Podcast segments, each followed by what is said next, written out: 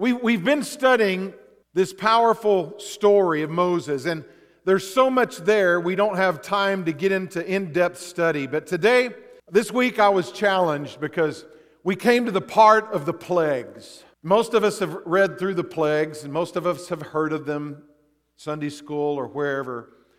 And it's really not our favorite subject, especially when we're living through a plague. But the Lord stirred my heart, and, and we don't have time to go into depth today. But I want us to look at the plagues because there is a powerful message that God gives us through the plagues. There's four periods of time in Scripture when God just pours out his miracle power on the earth. The first is in the time of Moses. Not only the plagues, but through the, the wilderness journey, God shows miraculous things and takes care of his people. The next is in the time of Elijah with great miracles. And the next is when Jesus walked the earth. And we know that God is a miracle working God. Aren't you thankful for that today? If you take the miracles out of Scripture, you don't have much left. God is supernatural. And he manifests himself in that way. And the fourth hasn't come yet. The fourth time when we, when we see in Scripture that God's going to pour out his miracle working power in such great extent is before Jesus returns. And yes, there's going to be, there's going to be a judgment come. God's wrath is going to come upon a world that is has rejected him and turned their back on him. But also at that same time, we're going to see God pour his spirit out on all flesh. He's going to meet that increase of evil with a greater manifestation of his power and his glory. And guess what? He wins. And because he wins, we win. Amen. So I want us to go through the plagues today, and I want you to grasp this message. And I, as difficult as it is reading about this, I want you to put yourself in their place today. I want you to picture yourself going through these plagues. I want you to picture yourself as an Egyptian, and I want you to picture yourself as a Hebrew. And just think about it and let it grab a hold of your heart today. Now, the, the plagues were deliberate. God had planned for the plagues. They weren't an afterthought. They weren't, weren't something that God just the, said, Oh my goodness, Pharaoh's rebelling against me. His heart is hardened. I've got to do something. They were in the plan of God all along. In Exodus chapter 3, I'm going to read a couple of verses, one from Exodus chapter 3 and then from Exodus chapter 6, and then we'll start actually with Exodus chapter 7, verse 14. Exodus chapter 3, verse 19. But I am sure that the king of Egypt will not let you go. No, not even by a mighty hand. This is God speaking to Moses. So I will stretch out my hand and strike Egypt with all my wonders, which I will do in its midst. And after that, he will let you go. God knows what it takes to bring freedom to people. Sometimes He has to raise a mighty hand to bring freedom. And when we pray for freedom in our nation, we don't know what is going to take place, but we know God is still in control and that His mighty hand may be manifested before our nation is set free. Pharaoh's nature required the plagues. In Exodus chapter 7, verse 14, so the Lord said to Moses, Pharaoh's heart is hard. He refuses to let the people go. We talked about this uh, in the last few Sundays about the hardness of Pharaoh's heart. His heart was hardened, and then God hardened it even more. God knew that he wasn't going to change, he knew that he wasn't going to turn. And so his heart was hardened, so God knew that the plagues had to come upon the, the land of Egypt. The plagues were essential because of Pharaoh's nature. Pharaoh thought he was God. The people worshiped him. Life and death was in his hands. His word was law. They, he was worshiped by the Egyptian people. And all that went to his head, and he literally thought he was God. And when he's confronted with the true and the living God, he, he, he still thinks he's God. He still thinks he's in control. Church, there are people like that today that we encounter. Amen? There are people that say, I'm going to do it my way. You remember the song, I Did It My Way? Let me tell you from experience, when I do it my way, it doesn't work out too well. When I do it his way, it works out great. Amen? But Pharaoh thought he was God. He, he, was, he was in control, and he was going to stand up to this Hebrew God because he was God. And he wasn't going to listen to this Hebrew God and what the Hebrew God wanted him to do. In Exodus chapter 6, verse 10, Moses asked God a question. This is interesting. And the Lord spoke to Moses, saying, Go in, tell Pharaoh, king of Egypt, to let the children of Israel go out of this land. And Moses spoke before the Lord, saying, The children of Israel have not heeded me. How then shall Pharaoh heed me? For I am of uncircumcised lips. He's saying, My own people don't even listen to me. What makes you think Pharaoh's going to listen to me? And God's answer was the plagues. God's answer was, I'm going to manifest my glory. I'm going to show you my mighty hand. I'm going to show Pharaoh who is the true and the living God where there is no doubt. Amen. It's interesting that these plagues reached all the Egyptians. You see the word all over and over throughout this passage.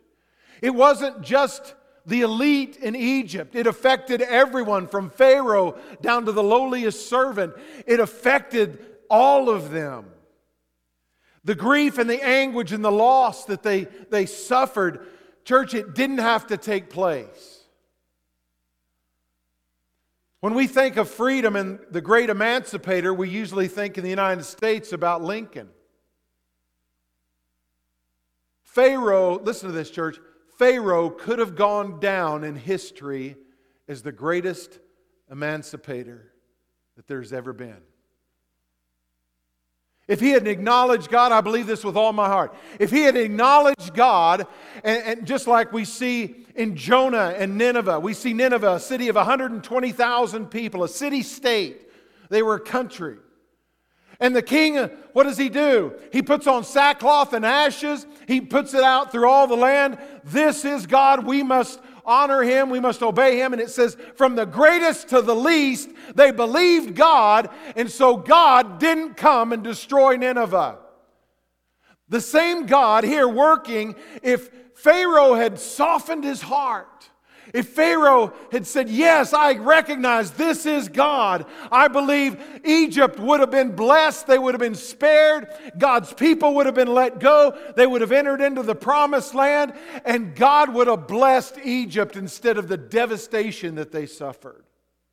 I believe that because that's the God we serve. Let's look at the plagues. Look at Exodus chapter 7, verse 14. The first one is the plague of blood. The Egyptian Nile River was basically their source for life. Not only was it the source of their drinking water, their, their cooking and bathing and cleaning, it was also the source of one of the staples in their diet, which was fish. And all of this was gone. All of this was lost for seven days. Verse 14. So the Lord said to Moses, Pharaoh's heart is hard. He refuses to let the people go. Go to Pharaoh in the morning when he goes out to the water, and you shall stand by the river's bank to meet him. And the rod which was turned to a serpent you shall take in your hand. And you shall say to him, The Lord God of the Hebrews has sent me to you, saying, Let my people go, that they may serve me in the wilderness. But indeed, until now, you would not hear. Thus says the Lord By this you shall know that I am the Lord. The plagues preach a message that the Hebrew God is the true and the living God. He's saying, By this, by the plagues, you shall know I am the Lord. Behold, I will strike the waters which are in the river with the rod that is in my hand, and they shall be turned to blood. And the fish that are in the river shall die, the river shall shrink, shall stink, and the Egyptians will loathe to drink the water of the river. Then the Lord spoke to Moses Say to Aaron, Take your rod and stretch out your hand over the waters of Egypt, over the streams, over the rivers, over the ponds, over all their pools of water, that they may become blood. And there shall be blood throughout all the land of Egypt, both in buckets of wood and pitchers of stone. And Moses and Aaron did so, just as the Lord commanded. So he lifted up the rod and struck the waters that were in the river. In the sight of Pharaoh and in the sight of his servants, and all the waters that were in the river were turned to blood. The fish that were in the river died, the river stank, and the Egyptians could not drink the water of the river. So there was blood throughout all the land of Egypt. Put yourself in their place. For seven days, all the water, the water you had stored in the jars in the house, the water in the wells, and, and in that time, and even to this day, a lot of the well water is not good water to drink in Egypt. The Nile was their source for all of this water that they needed, for all the, the different things just to make life work. And now, all of its blood. How, how would you experience? experiencing that for yourself, how would you feel? I think I would get the hint that there is a God that's greater. Amen. Verse 23 says, And Pharaoh turned and went into his house, neither was his heart moved by this. He didn't give a rip, he didn't care. I'm God, he thinks. I don't care. All this, he just ignores it. And what does he do? He goes into the house, into the palace. His heart was hardened. Church, we encounter people like that today. It's sad, but it's true. There are people that say, I just don't care. I don't care about anything but me and what I want. It's all about me. That's what Pharaoh was. He was stubborn. I don't think I've ever encountered anyone that had this stubborn streak, except maybe Melinda, but I'm not sure. Just kidding. The second plague, Exodus chapter 8, verse 3. It's the plague of frogs. I don't care how many frogs you like, you wouldn't have liked this.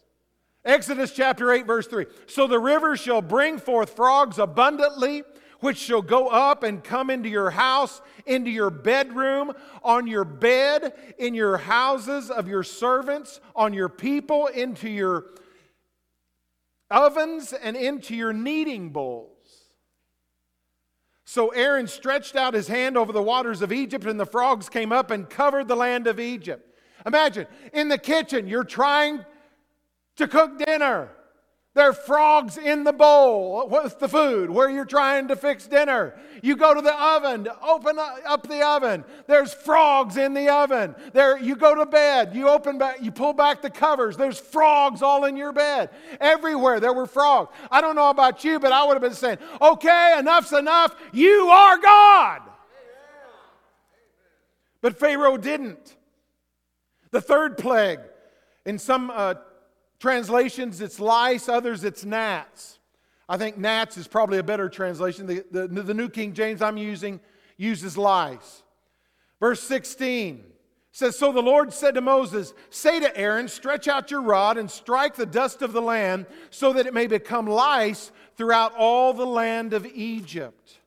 The word translated lice there um, describes a biting, stinging insect that penetrates everything. It, it, penetrates your nostrils, your ears, gets in your hair. There, anybody ever been in the bush in the summer? The no-see-ums. It's kind of like that, except a lot worse. it's in your mouth. You open up your mouth. You, you open up your eyes, there's, there's those gnats coming. In verse 19, it says, Then the magicians said to Pharaoh, This is the finger of God. The magicians understood. They didn't need any more. they said, This is God. This is the finger of God. But Pharaoh continues to harden his heart. Now, something awesome happens at the end of the third plague. Between the third and the fourth plague, God intervenes in a powerful way. I want you to see this. Um, in verse 22, it says, And in that day I will set apart the land of Goshen. That's where the Hebrews were. In which my people dwell, that no swarms of flies shall be there, in order that you may know that I am the Lord in the midst of the land. God, between the third and the fourth plague, God places his hand of protection over his people. It's like there was a, a, a, an unseen dome that just came and settled down over the land of Goshen, and they did not experience any more of the plagues. Church, that's awesome. That's the God that we serve. He, he loves us. He cares for us. And that's why I'm not worried about when, when, when the plagues come again to the earth, when God's wrath is poured out on the earth. I'm not concerned about how long the church stays here before we go up and are called to be with Jesus. Because God's going to take care of us. I believe that. He's a God that shows love, He's a God that shows protection. And he, he is making a statement there, church, and I want you to grasp this. He's saying, Look what happens for those who have a covenant relationship with me. Those that worship me, those that honor me, those that live for me. They're blessed. And we see that in Scripture and other places where God blesses His people and He wants to bless us so that the world will be envious of the blessing of God on our lives. I believe God still does that today. I'm not saying he, he wants to make us all billionaires, but I'm saying God wants His evidence in your life to be so prominent that when the world looks at you, they see God's blessing on you. Amen. And why? Because he wants the world to be jealous of what you have. And what we have is that relationship with him and his, his hand of protection, his love, his grace, his mercy. Now, that doesn't mean we don't go through difficult times. We live in a fallen world. Amen? We're in the midst of a plague right now. But God's people do not give in to that. God's people don't give in to the fear. God's people say, Our God is in control. Amen? I talked to my mother the other day. By the way, I want to thank everybody for the prayers we had. She had a heart attack uh, a couple of Sundays ago, right before I got up to preach. And they rushed her to the hospital, and uh, we were praying for her. Her church was praying for her. There were a lot of Christians praying for her. And guess what? She, she got in there, and the doctor said, Well, you need two stents. He said, It's a good thing you came in when you did. And my mother is kind of stubborn like Pharaoh sometimes, and she doesn't like to go to the doctor. But she went to the doctor, or she had pain. She thought it was in her, in her stomach, and she thought, I've got indigestion or something, but it kept getting worse. So she went to the doctor. She didn't have any damage to her heart, hardly at all. And, and she, they, they put two stents in, they sent her home, and she's as ornery as ever. So I want to thank you. It, it, and my point there is, church, it doesn't mean that we won't go through life and struggles, but it means God's on the throne. We have a relationship with the King of Kings and the Lord of Lords. We are His children. He is there for us, and He brings us through to victory.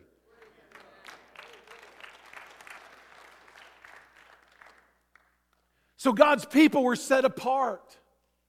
He wanted the Egyptian people to see what a relationship with the true and the living God means for the people that he loves. The next plague was the swarms. Now, in verse 24, it says, And the Lord did so. Thick swarms of flies came into the house of Pharaoh, into his servants' houses, into all the land of Egypt. The land was corrupted because of the swarms of flies. Now, in your text, most Bibles will have uh, the flies part in italics because it's not in the original text. It's added by the translators. And what, what's important about that is swarms means a mixture of. It means there was a, a mixture of multiple insects that were swarming together. So there could have been flying beetles, there could have been spiders, fleas, ticks, chiggers. Anybody ever lived where there's chiggers? I'm from Texas. I know ticks and chiggers. I don't like either one of them. Bees, I mean, it was just a nightmare. There was just a swarm of all these insects coming, attacking the people. In verse 32, it says, But Pharaoh hardened his heart at this time also, neither would he let the people go. Church, I don't know about you, but I would have been throwing up my hands in surrender, saying, Enough is enough. You are God. But he hardened his heart again. The fifth plague was against the livestock. In Exodus chapter 9, verse 3 through 6, Behold, the hand of the Lord will be on your cattle in your field, on the horses, on the donkeys, on the camels, on the oxen, and on the sheep, a very severe pestilence. And the Lord will make a difference between, listen to this, the Lord will make a difference between the livestock of Israel and the livestock of Egypt. So nothing shall die of all that belongs to the children of Israel. Then the Lord appointed a set time, saying, Tomorrow the Lord will do this thing in the land.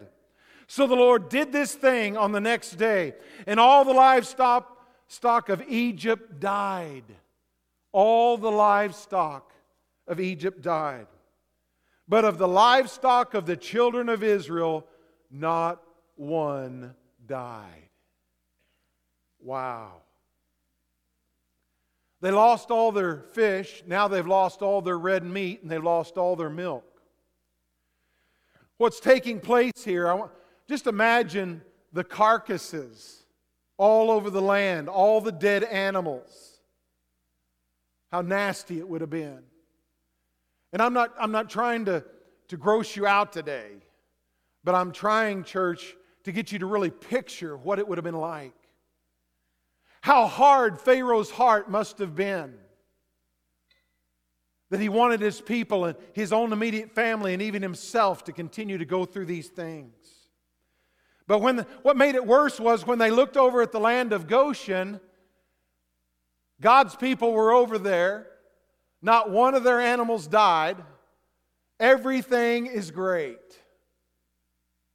I don't know about you, but that's the God I want to serve. The next plague was the plague of boils. In Exodus chapter 9, verse 10, it says, Then they took the ashes from the furnace and, and stood before Pharaoh, and Moses scattered them toward heaven.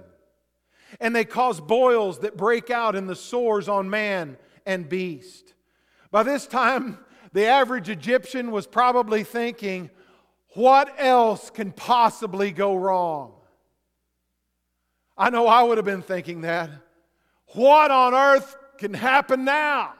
What, how can it get any worse? And yet it continued to get worse. In church, that's a message. When you run from God, when you rebel from God, it's not going to get better, it's going to continue to get worse. Amen? It doesn't matter what you try to substitute in your life for God. You can try to numb life where, where, where you just kind of float through life. You can, you can take drugs and alcohol and, and, and be promiscuous and sexual things. You can try to fill your life with all these different things, church. But just like the Egyptian people, just like Pharaoh, it's not going to get better, it's just going to get worse. That's why we need Him. Amen. Hebrew, in the Hebrew language, it describes these boils as inflamed eruptions breaking forth into the skin as pustules. In other words, they were ulcers that were oozing. Now, think about this. Think about getting, getting these ulcers it, like, like, like in, your, in your elbow areas or behind your knees, or they were covered in them. There was no way they could get comfortable. They couldn't sit down. They weren't comfortable standing up. They were on the bottoms of their feet. All their body was covered with these boils. There was no way to lay down to be comfortable, no way to sit down to be comfortable. There was no way they could be comfortable at all. And yet, Pharaoh still didn't soften his heart. The next plague is number seven. It's Exodus chapter 9, verse 22. Then the Lord said to Moses, Stretch out your hand toward heaven, that there may be hail in all the land of Egypt on man, on beast, and on every herb of the field throughout the land of Egypt. And this was no ordinary hailstorm. Listen to verse 23. And Moses stretched out his rod toward heaven, and the Lord sent thunder and hail, and fire darted to the ground. Fire darted to the ground. And the Lord rained hail on the land of Egypt, so that there was hail and fire mingled with the hail, so very heavy that, that there was none like it in all the land of Egypt since it became a nation. And the hail struck throughout the whole land of Egypt all that was in the field, both man and beast. And the hail struck every herb of the field and broke every tree of the field. Only in the land of Goshen, where the children of Israel were, there was no hail. Now, I grew up in Texas. I know what hailstorms are. In fact, a lot of the insurance companies have moved out of Texas or tried not to cover hail damage because every few years a hailstorm will come through and it ruins the roofs of all the houses. I was in a hailstorm at one time driving, and I was caught in a van driving down the road, and there was a, a hailstone about the size of a baseball that came through my windshield into the van. My sister, in a, one of our worst hailstorms, had actually a softball sized hailstone that came through the roof of her house, through the attic, into the house. And that's nothing compared to what they were experiencing. Think about that. The powerful hailstones. Now, Pharaoh gives Moses an indication that he's starting to weaken. In verse 27 of chapter 9, it says, And Pharaoh sent and called for Moses and Aaron and said to them, I have sinned this time. The Lord is righteous, and my people and I are wicked. Entreat the Lord that there may be no more mighty thundering and hail, for it is enough. I will let you go, and, and you shall stay no longer. So it sounds good, doesn't it? It sounds like Pharaoh has finally come to his senses. Pharaoh recognizes he needs God. But Moses saw through it. Pharaoh's little speech sounded really good, but there was something about it. I don't know if God gave uh, insight to Moses, it was supernatural insight, or if he just picked up something in the way he said it, or looked in his eyes and just could tell that his heart was still hardened. But verse 30 says, but as for you and your servants, I know that you will not yet fear the Lord God. Moses saw through what he was saying. Sometimes people just give lip service to God. God knows our hearts, He knows if we're genuine, He knows if we're just saying the right things. I, I met a young man the other day, and uh, he found out I was a pastor, and it was amazing how he changed. Because before this, he was using some very colorful language. And all of a sudden, after he found out I was a pastor, hi brother, how you doing? God's good, isn't he? And it broke my heart because I knew that he was just trying to to play up to me. He, he was wanting to connect with me and, and, for his own benefit, get something out of me. And instead of really knowing what he was talking about, he had been around Christians enough to know some of the language. And what's sad, church, there's people like that today. There are people that we encounter everywhere. They will, they will say, Hi, brother or sister, isn't God good? And they no more have a relationship with him than Pharaoh did. And, church, I want to know without a doubt everyone who comes into our church has a genuine born again relationship with the true and the living God. That there is no doubt in their heart, is no doubt in their life. They know the covenant God and have made a covenant with Him. They know His grace, His mercy, and His love. And they're, they're, they know that they're under that shield of protection and God's in control. Amen. Plague number eight. We're, I'm gonna, by the way, I'm going to stop with number nine because next Sunday I want to talk about the 10th plague because it's powerful. It deserves a whole message. But the plague number eight, Exodus chapter 10, verse 13 through 15. So Moses stretched out his rod over the land of Egypt, and the Lord brought an east wind on the land all that day and all that night. When it was morning, the east wind brought the locust, and the locust went up over all the land of Egypt and rested on all the territory of Egypt. They were there. They were very severe. Previously, there had been no such locusts as they, nor shall there be such after them. For they covered the face of the whole earth so that the land was darkened. And they ate every herb of the land and all the fruit of the trees which the hail had left. So there remained nothing green on the trees or on the plants of the field throughout all the land of Egypt. Little by little, the plagues, church, were attacking the basics, the essentials of life. They were starving to death. They were attacking these plagues the diet of the Egyptians. And now nothing was left. I can't imagine, and probably the Egyptians couldn't either, anything worse than this, what they had gone through. But yet there's another plague and then another. And we're going to end with the ninth plague. The ninth plague is Exodus chapter 10, verse 22.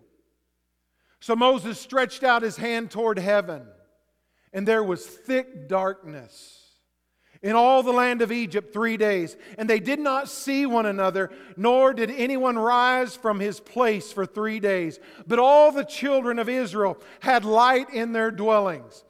Now, I want you to, to grasp this. I don't know if you've ever been in a place where it's really dark. I have.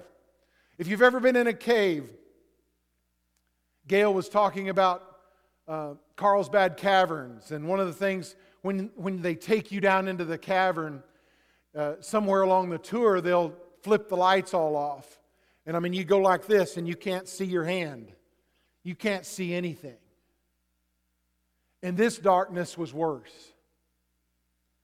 One time I was traveling on a hunting trip with a young teenage boy and that I would mentor when we were in Wrangell. I'd take him hunting and teach him how to hunt and just camp with them, get to know the young men, try to, to love them in Jesus Christ. And I was with a young man, and, and we had started on this trip from the top of a mountain. We were going to follow the mountain, hunt it all the way down, and there was a road eventually that we'd come to. And it gets dark in November in Wrangell really quick, especially on an overcast day. And being the great mighty hunter that I am, I forgot to bring a flashlight or anything So we're about halfway down the mountain, and I see it's getting dark. And I'm with a young man, and he, I didn't realize this, but he had a real fear of the dark. And we were coming down the mountain, and I, I find a creek, and I, I thought, hey, it's getting dark, but if we stay in this creek, I know this creek eventually crosses the road and we can get out of here. Well, we, we, we got into the creek and we were walking, and it, it got so, you know, almost dark and I could tell he was afraid. And so we came across a tree that had fallen across the creek, and I sat down on it. I said, Here, Here, Stephen, sit down here and we're going to pray. And so I just prayed against any fear. I prayed for God's protection. Lord, just help us to get out of this situation. Don't let us get hurt. And uh, I said, Stephen, you get behind me and I'll go in front. That way, if I run into anything, you'll know. So we kept going, and eventually, it was, a, it was an overcast day. We were down in a creek, and the trees are huge in Wrangell. I mean, huge. And this little creek got so dark that I could not see my hand in front of my face. It was like being in that cave. But I just kept encouraging him, and I just kept telling him, Come on, Stephen, we're going to make it. I'd trip over a log and say, There's a log in front of you. or I'd walk into a limb and poke me in the chest or something. There's a limb here.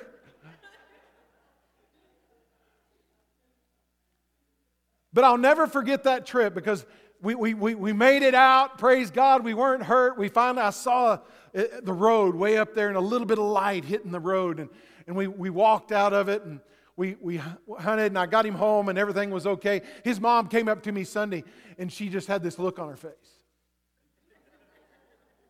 What did you do to my son on that hunting trip? And I thought, oh no, he's told her. She said, My son was afraid of the dark. And God did something to him now. She said, I couldn't even get him to take the trash out at night and go put it on the curb. She said, now he just grabs it and runs out there and puts it on the curb and doesn't think anything about it. And I said, Oh, thank you, Jesus.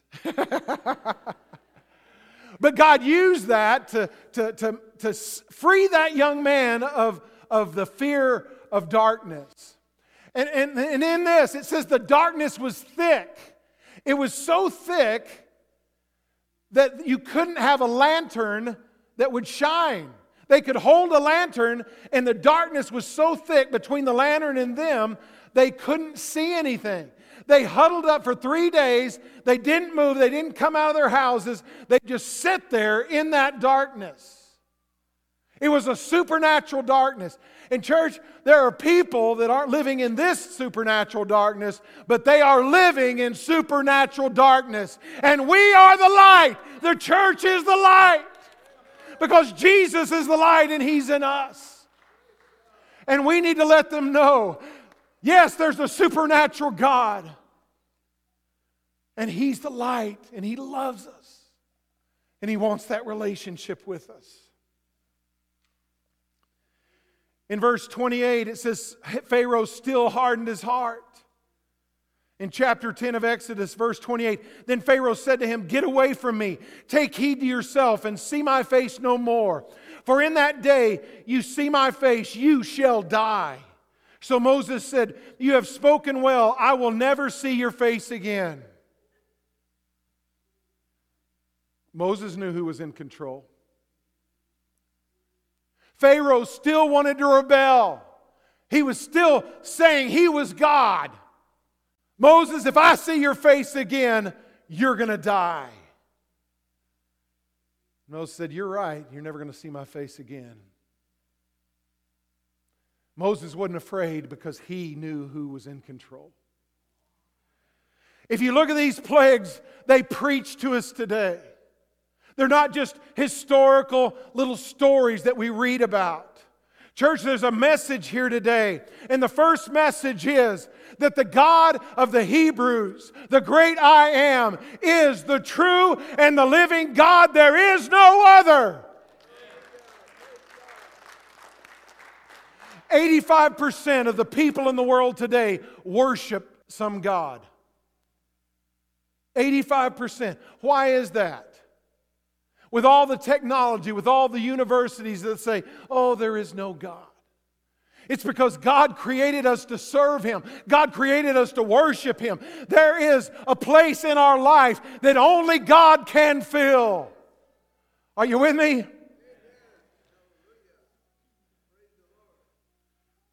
He is the one true God.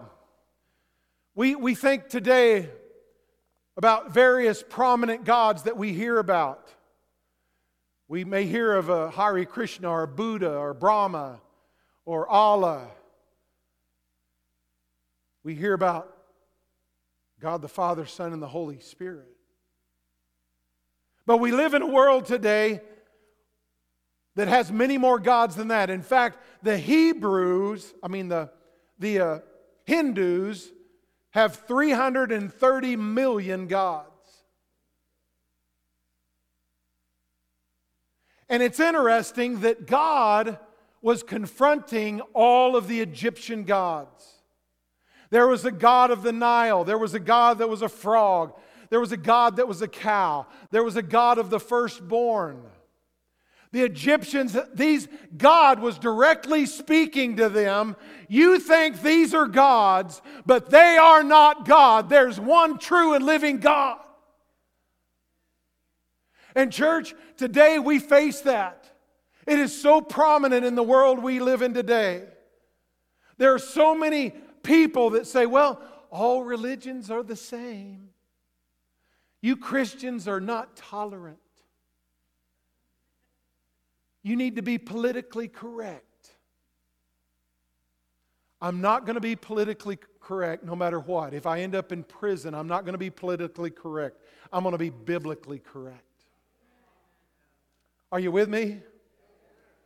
God was trying to show Egypt there is a God that's greater than all of these so called little gods that you think are in control and worshiping. And today, church, there are people, they, don't, they will tell you all, I don't believe in God, but they're just like Pharaoh. They think they're God. It's humanism. Me, myself, and I. I'm God over this life. I'm God. I'm going to do what I want to do. We can go any place in the world and you'll find people that worship some God. And the message of the, of the plagues is yes, there is one true God. He's greater than all else. He is the one that wants to covenant with you. He is the one that loves you. He is the one that wants you to come into that relationship with Him. And that should be our message on our hearts today. There's over a hundred verses in scriptures where God says, I am the one true God. One in the Old Testament is Isaiah chapter 43 and 11. I, even I, am the Lord, and besides me, there is no Savior. Church, it doesn't get any plainer than that. The world says, Why aren't we tolerant? Why isn't every religion the same? Because religion is man's idea, it's man's attempt to get right with God, and we can never do that. Jesus is God's idea. He's the mediator. He's the one that paid the price so that we could have that relationship with, it, with the true and the living God. And there's one other thing. If you're looking for a church that tickles your ears, you're in the wrong church. You probably gathered that by now. God's word tells us to preach the whole counsel of God. God tells us as pastors, we, I, I, am so sick and tired of pastors that stand up and just coddle the people. Not that you shouldn't love the people, I love you, but if you really love people, you're not going to coddle them. You're not going to tickle their ears. You're going to preach the truth. I think people really want to know the truth. And, and you, you don't hear this verse preached on, but listen to this Hebrews chapter 10, verse 31. It is a fearful thing to fall into the hands of the living God. Church, there's going to be a reckoning one day. Every one of us will stand before God, either at the great white throne judgment or at the judgment seat of Christ. We're going to have to give an account for our life. And if we know Jesus, we're going to be at the judgment seat of Christ and we're going to receive rewards for, for our life of faith and trust in Him. But if we, if we don't know Him, we're going to be at the great white throne judgment where we're cast into a lake of eternal fire. And, church, I don't like to preach that, but it's the truth. I don't like to think about all these people going through these plagues and what it must have been like. But there's a, a greater judgment day that's coming. In the church, if we want to see people set free, we've got to rise up and be the church. Amen. We got to rise up. Worship team, will you come? I don't know about you, but I want to see a church filled with people that are hungry for the Word of God.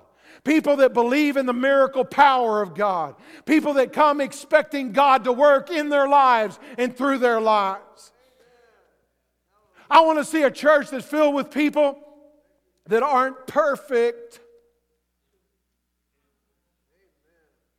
but they're forgiven and they're growing and they're maturing in God and they want God to work in their hearts and lives. Church, I'm believing when the, when the Bible talks about in the last days, God says, I will pour my spirit out on all flesh. I believe that. I believe we're going to see greater, mighty miracles than this world has ever seen before. Yes, there's coming judgment. But before that, the church is going to rise up. The power of God's going to fill his people. And there's going to be that distinction between those that are living in that protection of God and those that are trying to be their own God. I want you to stand with me.